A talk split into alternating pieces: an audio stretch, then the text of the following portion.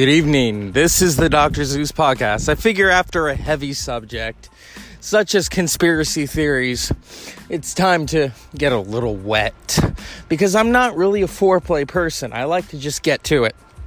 So, we're going to talk about that on the Dr. Zeus podcast the TMI moments. Are you ready for them? Plug ears if you're not. Stay tuned, Dr. Zeus podcast.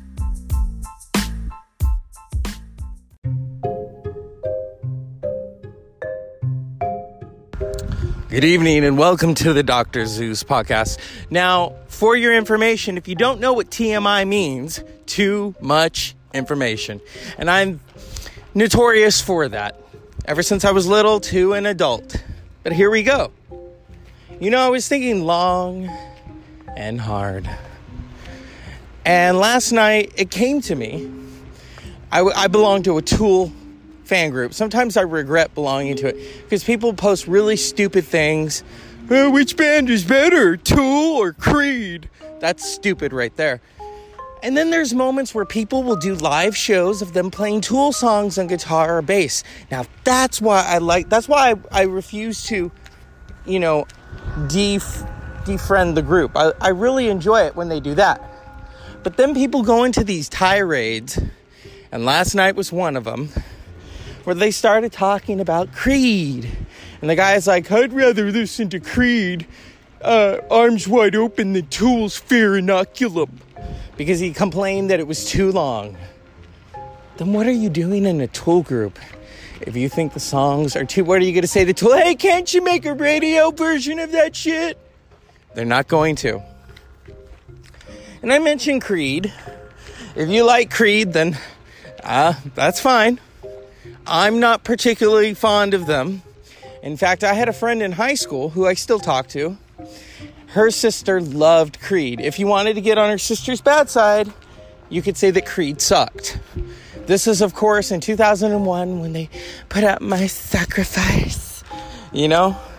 And I guess I guess it moved people because they felt after that craziness that we had just gone through on September 11th that Creed was going to speak to them. Now, last time I checked, a good U2 album helps for that. Walk On? Yeah. But anyway, so they're talking about Creed versus Tool. You know, it is just a really kind of what is this life for? Take you higher, arms wide open, my sacrifice. I could name all the Creed songs because I've had to hear them. I, I, you know, the the Billboard shows, they they award Creed the top rock artist of the year. Fuck that. That's where Creed, you know, falls perfectly into it. Now, I do have a soft spot for them, and here's why. Their lead singer, Scott Stapp, suffered an incredible, a very public mental health breakdown. He tried to kill himself or try to hurt himself. And and it became public and and that's where i hope you know that he got the help that he needed. That's not something to laugh at. Now to creed when i was coming up you know and I'll, and I'll mention um, the rules of attraction as an example. There is a uh, moment in the rules of attraction where James Van Der Beek is playing this character and he's jerking off to this girl's letter because it smells like her and he's listening to Afternoon Delight.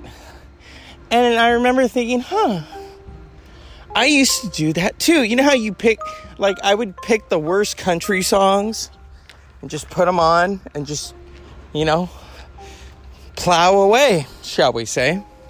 I know it's a TMI moment. The, today's show is about TMI moments. You're going to hear a lot of them.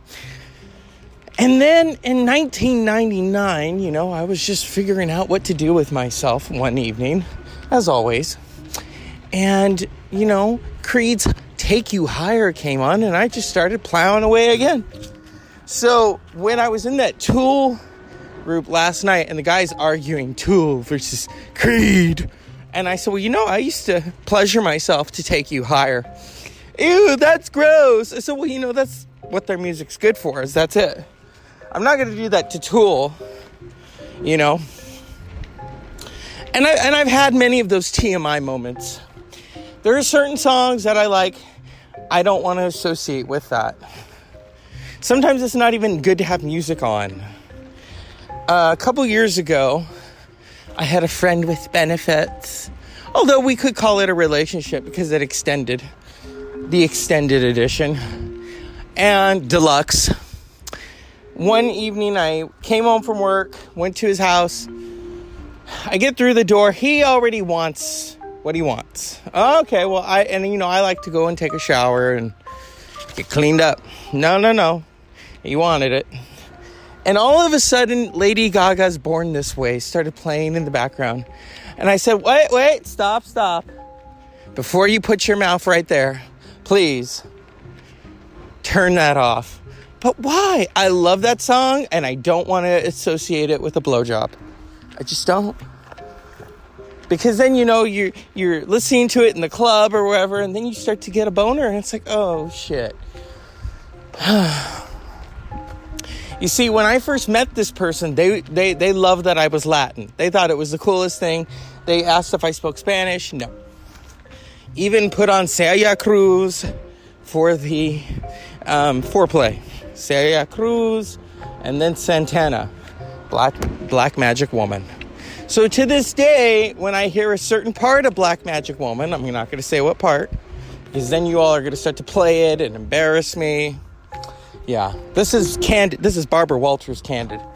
Um, I'll probably get a boner.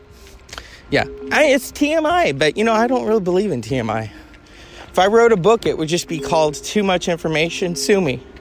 Um, but yeah, uh, he was playing Black Magic Woman, and I was just like, oh shit. So one time I was in my car and I heard it come on. I listened to classic rock and I, and I, oh God, I had to turn it off because then I start to remember, you know, and it's, and it's full on TMI. This is, this is deluxe TMI. When I hear that song, all I see is a nice ass in my face and in my mouth. So that's, that's triple TMI. But that, when I hear that song, that's what I think of is a nice butt. Yeah. You know, so and I love Santana. So I have to listen to that song in privacy, indisposed. Yeah, those are TMI moments, you know. Thanks to the to the music of Tool, no, not Tool, Creed and Santana and Celia Cruz. You know, I don't even speak Spanish, but I love Celia Cruz. Um, I know who she is. I know azúcar, sugar. Yeah, he wanted some sugar, all right. Now, Lady Gaga, I love Lady Gaga. But I can't associate those songs with having sex. You know, it's just no. I mean, he would have things on in the background. 90s R&B, you know, okay. SWV, a little bit of Joe. And, and that would help. An instrumental of Led Zeppelin's Kashmir. Thankfully, it wasn't the actual Kashmir. and it was good times. But then, you know, it's it's not as good and funny as jerking off to Creed's Take You Higher. Now, I tried Arms Wide Open, it didn't work. It was too slow. There was no rhythm to it, you know, with arms wide. Yeah, because you know what else is wide open are my legs. So come on, let's get real here. TMI, I know, TMI. But you know, it's it's a Barbara Walters moment. I love how people assume that I have inhibitions. I have no inhibitions. I really don't. And that drugs and alcohol takes that all away. Maybe for some people. You know, I can say that the first time I smoked a joint with a friend of mine who remained nameless, I actually wanted to turn over and make out with him, but I realized, oh yeah, he's straight. Very gay positive, but because guys buy him drinks all the time. But I remember first time I smoked a joint with him, and he always brought me joints. I just kind of looked at him and thought, he's kind of pretty. He'd probably hear that now and be, you know, um, uh, flattered. You know, he's not one of those people, what? You know, where they get all bent out of shape. yeah, homophobia sucks. But I suck better. But anyway, as I said, it's a TMI show. You know, um, inspired by shit happens when you party naked. Do you know what the first time I was listening to that show, and I love um, Jason and Christina, just great, great people, great podcasters. I I thought they actually recorded it naked, you know, and then I realized, oh no, that's the name of the show. That's when my brain was steeped in work and it wasn't functioning properly and and I started doing this show. I figured, you know, my brain's malfunctioning and I need to relax. You know, um, I was getting angry. I'd come home and just collapse. One time I was so angry that I pounded on the dashboard, you know, because I felt like a rag doll. You know, not the not the Aerosmith kind of rag doll in a movie. Daddy's little cutie. I think that's how the song goes. You know, Steven Tyler, my God. What the hell happened? I mean, I know Dude Looks Like a Lady is about um, Vince Neil of Motley Crue, but Steven, what the hell? Steven Tyler, I don't even know if he's a man or a woman anymore. It's just Steven Tyler. Great voice. You know, that that's a rock voice right there. Some people have to fake it to make it, not Steven Tyler. It's it's Dream On right there. My favorite from them though is Jaded. When I hear that song, it's like, yeah. The first time I heard them play it, American Music Awards, they were a little out of their element because you know that's a pop show. And here's this, you know, this uh, classic rock band, you know, Dream On, and I don't want to miss a thing and they're doing a new song. They're about to be inducted in the Rock and Roll Hall of Fame 2001. And they're playing Jaded. I immediately loved it. I said, "Oh my god, you know, this is this is what it's about. It's about rock and roll, you know?" Um I mean, if it were not for Aerosmith, Run DMC, rap would not be what it is today. That beautiful marriage. And do you know when Walk This Way came out, they got death threats, especially in Boston, in Massachusetts, in Aerosmith's home turf, of all places. You know? Yeah. Oh my goodness. TMI moments. Um, I don't think I've ever had love in an elevator. No. Because you know there's cameras in there. I mean, I have talked about the cop car on this show. I will kind of familiar. I'll, I'll bring it back a little bit. You know, I had this this old cop car that I inherited. It was kind of like passed down from sibling to sibling. And I'm driving it, you know, and I'd have my fun. And, um, it was it was it was a total cop car because you couldn't open the doors from the back seat. You had to have someone open them for you. And I had someone in there one time. I was having some fun with them you know. And um, they couldn't open the door. And so they started to freak out. We're both naked and I'm laughing. So then I, and then, you know, and this is near a farm. So I'm thinking, God forbid a farmer comes out there with a shotgun. Thankfully, he didn't at unopportune moments. And so, you know, I just went fuck it and hopped over the seat naked and walked around and opened the door. I still had my shoes on too. That was the funny thing. No shirt, no shoes, no service. I, I had the shoes, so I would have gotten half the service. It's a TMI moment. It's the Dr. Zeus podcast, you know? Yeah. But I miss that car. That car no longer runs and we had to get rid of it. All of my fault, you know. Um but yeah, I you know, I felt like a teenager. Here I was, you know, I'm in my 20, no 30s and working, and you know, I'm responsible and don't have any kids, not married. Not that anything's wrong with that, but that's just not me. And, I'm having my fun, you know. I felt like a teenager. I was like, okay, you know. So that's probably why I drove it too fast, you know, because those cop cars, those Crown Victorias, oh my God, you don't even have to push it and it just and I'd go, you know, pick up friends we go driving and go to the Bay Area, San Francisco area, and you know, you're on that freeway and people would part because it still had the grill a lot of people thought I was, you know, a cop, and I'd have to tell them no, because you know you could. That's a that's a crime for impersonating an officer. So I'm kind of thankful I don't have it now, because that's some crazy shit. But it's a TMI moment, you know. I have many, many, many TMI moments. Some I shall keep to myself. You know, the rest, they're there. And, you know, I figured earlier I did a show on conspiracy theories, and I thought, you know, let's lighten the load. Load more more ways than one. Um, but it's 2020, you know. I mean, here's another TMI moment. It's 2020. I, you know, I miss sex. I mean, now it's just my hand and maybe a toy. You know, I, I'm I'm kind of a little envious of my friends who are married or have someone or or as one friend told me today's his birthday, he has a COVID fuck buddy. And I was like, you lucky bastard. You know? I mean, you know, you can't you can't have a COVID orgy. Um that would be weird. Although, you know, if there's a hurricane going on, you might as well just throw it in. Get in the tub. Rub a dub a dub.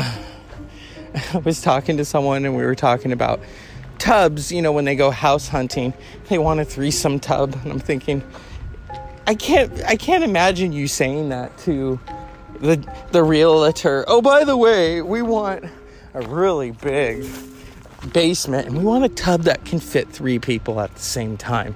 It's like, yeah, I don't think you're gonna do that. And that alone is a TMI moment here on the Dr. Zeus podcast you know? And there you go. I think I've said all that I need to say. I, I, would be remiss if I don't mention that last weekend we lost a very important filmmaker. I'm all about films. And I thought, you know, I didn't do a show on him. I should have. Uh, watching Midnight Express is a disturbing thing. The end result is good. Watching The Wall by Pink Floyd was disturbing, but good. Evita, disturbing but good. Madonna trying to act, but you know, she sang and danced most of the time. New Argentina. Um, I'm talking about Alan Parker.